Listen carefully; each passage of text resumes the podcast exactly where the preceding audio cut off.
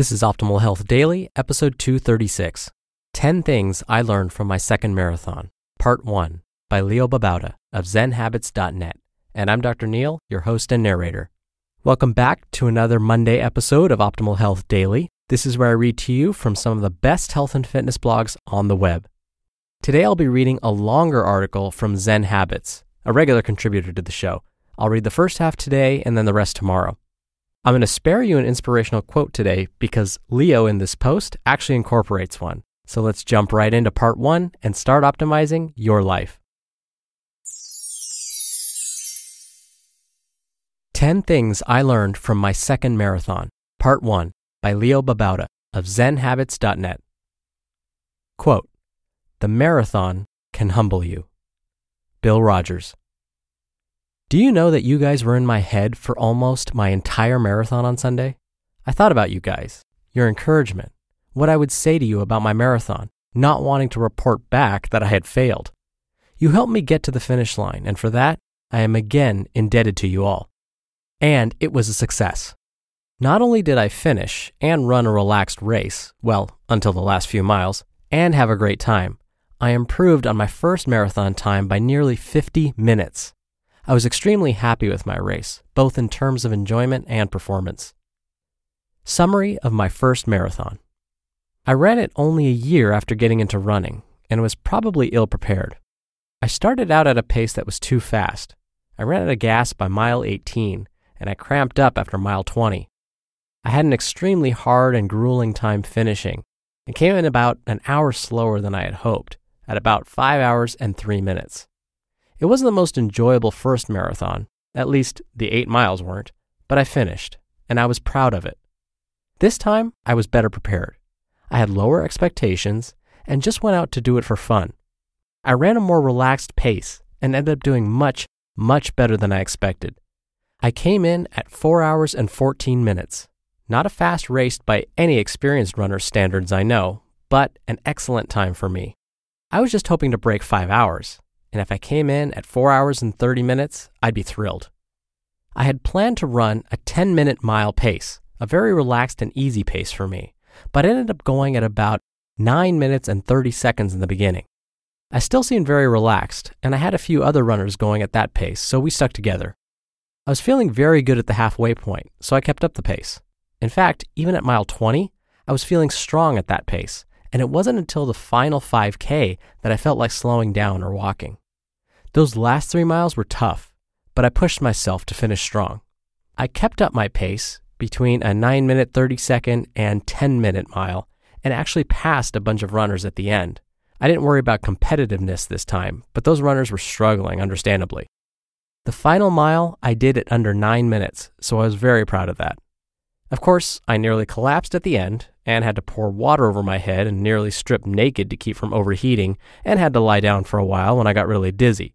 But it was worth it because I did my best. A note on the Guam Marathon. It gets very hot and humid in Guam after 7 a.m., especially if you've been running for a few hours already. So we start at 4 a.m. If you're a slower runner and come in after four hours like me, you're at a huge disadvantage because by then the sun is beating you down and you lose fluids rapidly, and you're at a huge risk of heat exhaustion or heat stroke. That happened to me in my first marathon, and it started to happen this time too. But I got a little lucky because for about 30 minutes, there was a light rain and overcast skies. I can't wait to run a marathon in a cooler climate. And now I thought I'd share some of the things I learned this marathon. 1. Running experience matters a lot. One of the biggest differences from my very tough first marathon and this more successful second marathon is that this time I've been running for more than two years, and at that time I'd been running for about a year.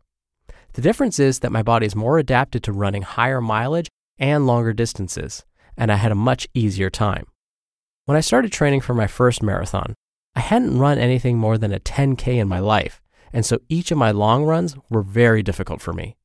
This time, my long runs were a bit tough, only because I hadn't run long in a while, but still enjoyable. Another point to make I have two friends in their 50s who ran their first marathon a couple years ago, but had been running competitively for years. They each did their first marathon in well under 3 hours and 30 minutes, and it wasn't easy. They were obviously better prepared for doing a marathon than I was the first time. I expect to get better as I continue to do marathons. 2. Pacing is huge. The next biggest factor is going at the right pace for the first half of the marathon, a time when you feel great and can easily run faster than you should. It's difficult to know what pace you should run, as you run shorter races at a much faster pace.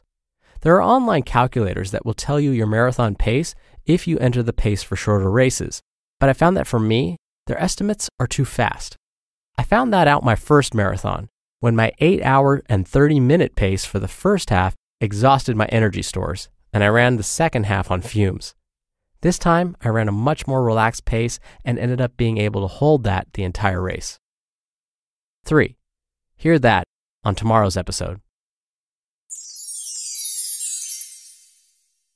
You just listened to part one of the post titled 10 Things I Learned from My Second Marathon, Part 1 by Leo Babauta of ZenHabits.net.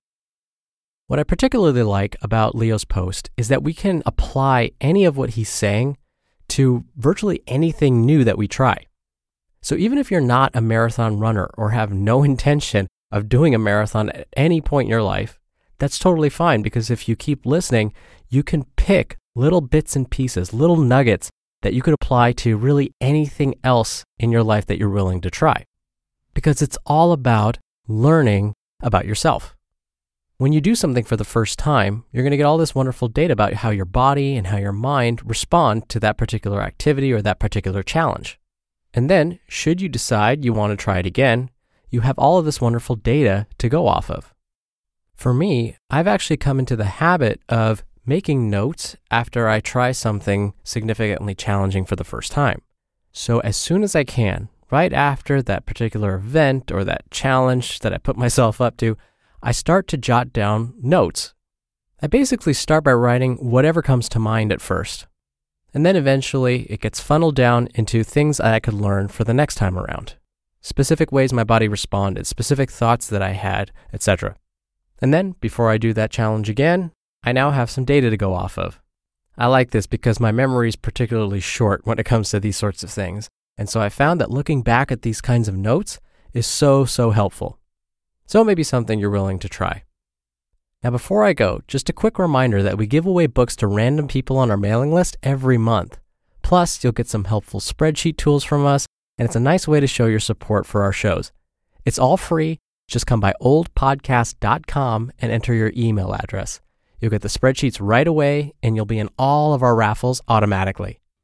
That's it for today's episode. I hope you have a wonderful Monday. I'll see you on tomorrow's show where we'll continue this post from Leo Babauta and where your optimal life awaits. Hello, Life Optimizer. This is Justin Malik, creator and producer of this show and Optimal Living Daily, the brother podcast of this one. Literally, I'm Dr. Neal's brother. If you like the format of this show, you'll love Optimal Living Daily too, where I also read to you from blogs but cover other topics like personal development, finance, and minimalism from bloggers like Derek Sivers, The Minimalists, Zen Habits, and many more. So, for more amazing content read to you for free, come subscribe to Optimal Living Daily too, and together we'll optimize your life. You've been listening to Optimal Health Daily. Be sure to hit the subscribe button to stay up to date on each new episode and head to oldpodcast.com that's OLDpodcast.com for a free gift, as well as more actionable tips and resources to help you maximize your potential. Thanks for joining us, and remember, your optimal life awaits.